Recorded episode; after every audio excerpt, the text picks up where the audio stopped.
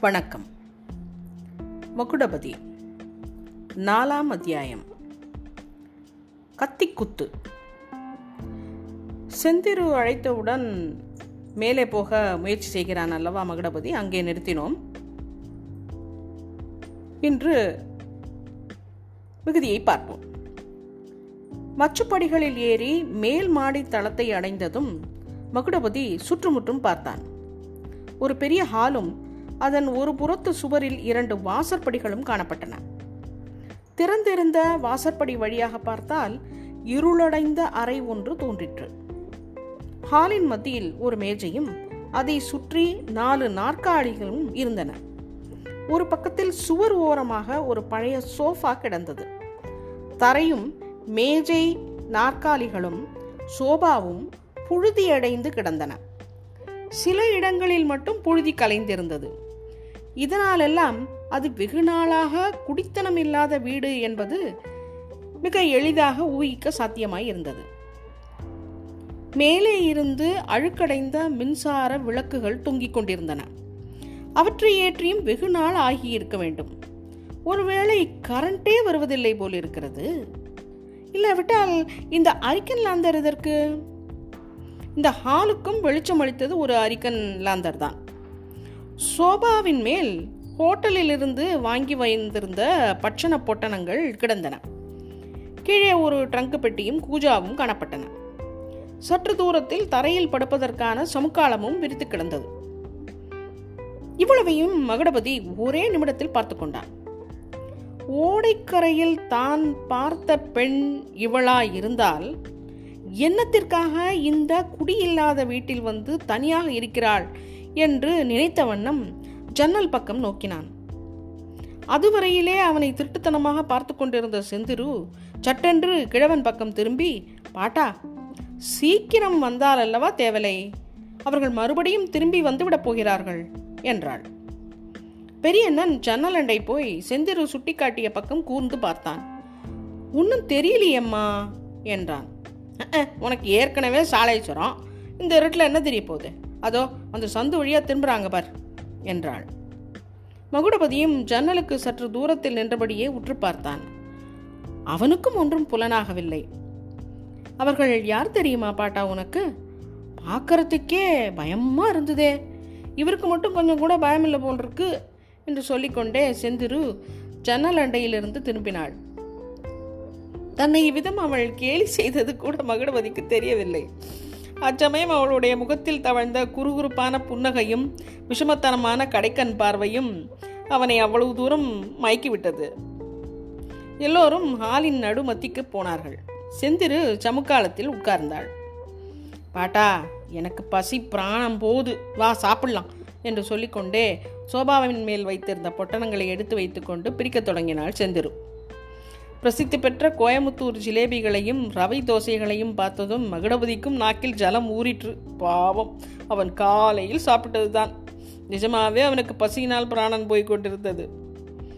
கிழவனோ கூஜாவை வைத்து பக்கத்தில் மகுடபதியை நோக்கினான்.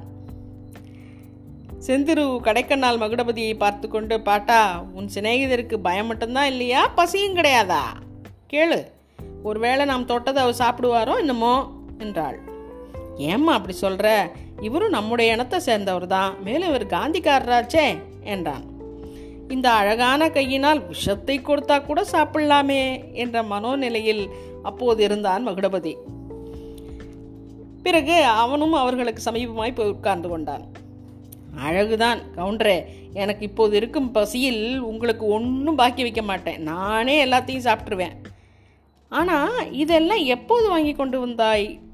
பாட்டா போலீஸ் கலாட்டாவுக்கு முன்னாலே வாங்கி கொண்டு வந்து விட்டாயாக்கும். சாயங்காலம் தான் ஹோட்டல் எல்லாம் மூடிட்டாங்களே. அப்போது செந்திரு மறந்து போனதை திடீரென்று நினைத்து கொண்டவள் போல திடுக்கிட்ட தோற்றத்துடன் பாட்டா நீ போன காரியத்தை சொல்லவே இல்லையே. கடுதாசியை கொடுத்தியா? என்று கேட்டாள். ஐயோ நானும் மறந்துட்டேனே குழந்தை. பங்களாவை கண்டுபிடிச்சிட்டேன். அவங்க ஊரில் இல்லையா? வீட்டு சேவகன் தான் இருந்தான். என்று கிழவன் சொன்னவுடன் செந்திரு ஐயோ என்று அலறினாள். அவள் முகத்தில் இருந்த குறுகுறுப்பு புன்னகை எல்லாம் மறைந்துவிட்டது. அந்த முகத்தில் இப்போது பீதியும் சொல்வதற்கு முடியாத கவலையும் காணப்பட்டது. இதை பார்த்த மகுடபதியும் பயந்து போனான். கிழவன் தொடர்ந்து நாளைக்கு அநேகமாக வந்துடுவாங்களாம் சேவகனிடம் கடிதத்தை கொடுத்துவிட்டு வந்திருக்கிறேன் என்றான். நிச்சயமா நாளைக்கு வந்துடுவாங்களாமா என்று செந்திரு கேட்டாள். நாளைக்கு வருவதாக சொல்லிவிட்டு போனார்களாம். நிச்சயமாய் வருவார்களா என்று கேட்டதற்கு அந்த நாய் குலைக்க ஆரம்பித்து விட்டது. பேசாமல் வந்து விட்டேன் என்றான் கிழவன். ஐயோ பாட்டா அவர்கள் நாளைக்காவது வராமல் போனால் நான் என்ன செய்வேன்? இதை யோசனை செய்யாமல் கிளம்பி விட்டேனே என்று அழுகி வரும் குரலில் செந்திரு சொன்னாள். அவள் கண்களிலோ நீர் தழும்பிற்று.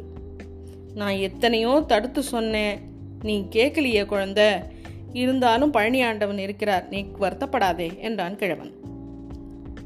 இத்தனை நேரம் பேசாமல் கேட்டுக்கொண்டிருந்த மகுடபதி ஆவலை அடக்க முடியாமல் பாட்டா என்ன சமாச்சாரம்? யாருக்கு கடுதாசி? எதுக்கு? என்னிடம் சொல்லலான்னா சொல்லு. இன்றைய தினம் நீங்கள் எனக்கு அடைக்கலம் கொடுத்து என் உயிரை காப்பாற்றினீர்கள். இது உண்மையான விஷயம். இதற்காக என்னை நீங்கள் பயந்தவன் என்று பரிகாசம் செய்தாலும் உண்மையை மறைப்பதற்கு எனக்கு இஷ்டமில்லை என்று சொல்லி செந்திருவை கடைக்கண்ணால் பார்த்தான். மறுபடியும் கிழவன் பக்கம் திரும்பி என் உயிரை காப்பாற்றிய உங்களுக்கு நான் என்ன வேண்டுமானாலும் செய்ய காத்திருக்கிறேன் என்றான். அப்போது உணர்ச்சி மிகுதியால் அவனது தொண்டை அடைத்தது. கிழவன் அப்போது செந்திருவை ஏறிட்டு பார்த்தான். குழந்தை இவரிடம் சொல்லலாமா? உன் அபிப்பிராயம் என்ன? என்ற கேள்விகள் அவனுடைய பார்வையிலேயே இருந்தது. செந்திரு பாட்டா எனக்கு இவரை முன்பின் தெரியாது. உனக்கு நம்பிக்கை உள்ளவராக இருந்தால் சொல்லு என்றாள்.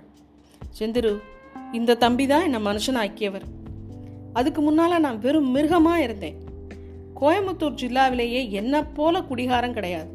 அந்த கர்ம காண்டத்தை விழி விட்டொழிக்கும்படி இந்த புண்ணியவான் இந்த மகுடபதி தான் எனக்கு உதவி செய்தார். ஒரு நாள் நல்ல போதையில் நான் இருக்கும்போது இந்த பிள்ளை வந்து எனக்கு புத்தி போதிக்க ஆரம்பித்தார்.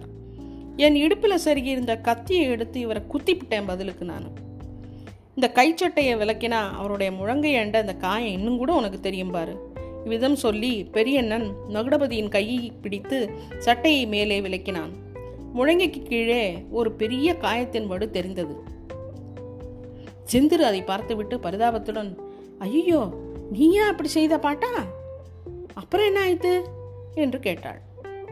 ஆமா செந்திரு போதையில் இருக்க மனுஷன் என்ன வேணுமானாலும் செய்வான். அப்புறம் என்ன ஆச்சுன்னு நான் கேட்குறேன் ரத்தம் கொடகொடன்னு கொட்டுச்சு. இவர் நினைவு தப்பி கீழே விழுந்துட்டாரு. ஆஸ்பத்திரிக்கு கொண்டு போயிட்டாங்க. போலீஸ்காரங்க என்னை அரெஸ்ட் பண்ணிக்கிட்டு போனாங்க. கேஸ் நடந்தது. அது எப்படி பாட்டா? சர்க்கார் தான் கள்ளுக்கடை கட்சி ஆயிற்றே காந்தி கட்சிக்காரரை நீ குத்தியதற்காக உன் பேரில் எப்படி கேஸ் போட்டாங்க? என்று செந்திரு கேட்டான் அப்போது மகுடபதி குறுக்கிட்டு போன வருஷம் மட்டும் இதுக்கு மாறாக இருந்தது. காந்தி இர்வின் ஒப்பந்தத்தின் பிரகாரம் சர்க்காரே கள்ளுக்கடை மறியலை அனுமதிச்சிருந்தாங்க. மறியலின் போது கலாட்டா நடக்காமல் போலீஸ் பந்தோபஸ்து கூட போட்டிருந்தாங்க என்று விளக்கி கூறினான். சரி அப்புறம் கேஸ் என்ன ஆயிட்டு? உன்னை தண்டிச்சு விட்டாங்களா? அதுதானே இல்லை. இந்த தம்பியை கோர்ட்டுக்கு சாட்சிக்கு கூப்பிட்டுருந்தாங்க. தம்பி போலீஸுக்கு சாதமாக சாட்சி சொல்லலை. கிழவன் சும்மா கத்திய ஓங்கினா நான் அதை தடுக்க போனேன். அப்போது தவறி கத்தி பட்டு விட்டது. கிழவன் பேரில் தப்பே இல்லை என்று சொல்லிட்டாப்ல. என்ன ஜெயிலுக்கு அனுப்பாமல் இருப்பதற்காக இப்படி இந்த தம்பி பொய் சாட்சி கூட சொன்னாப்ல. இல்லவே இல்லை பாட்டா. நீ நிஜமாகவே நல்ல நிலையில் இருந்த என்னை குத்தி இருப்பியா போதையினால தானே அப்படி பண்ணிட்டேன். அதுக்காக கள்ளுக்கடை வைத்திருக்கும் கவர்மெண்ட்டை தண்டிப்பதை விட்டுவிட்டு உன்னை தண்டிப்பதில் என்ன பிரயோஜனம்? என்று கேட்டான் மகுடபதி. தம்பி சாட்சி சொன்னதை கேட்டபோது நான் கோர்ட்லேயே அழுதுட்டேன். பழனி ஆண்டவர் அறிய இனிமேல் குடிப்பதே இல்லை என்று அங்கேயே சத்தியம் செய்தேன். பீடையை அது முதல் விட்டு ஒழித்து விட்டேன். தம்பி மட்டும் அப்படி சாட்சி சொல்ல இருந்து இல்லைன்னா இத்தனை நாள் நான் ஜெயிலில் தான் இருந்திருப்பேன் என்று சொன்னபோது கிழவன் கண்களில் கண்ணீர் மழையாக பொழிந்தது. இனி நாளை. நன்றி வணக்கம்.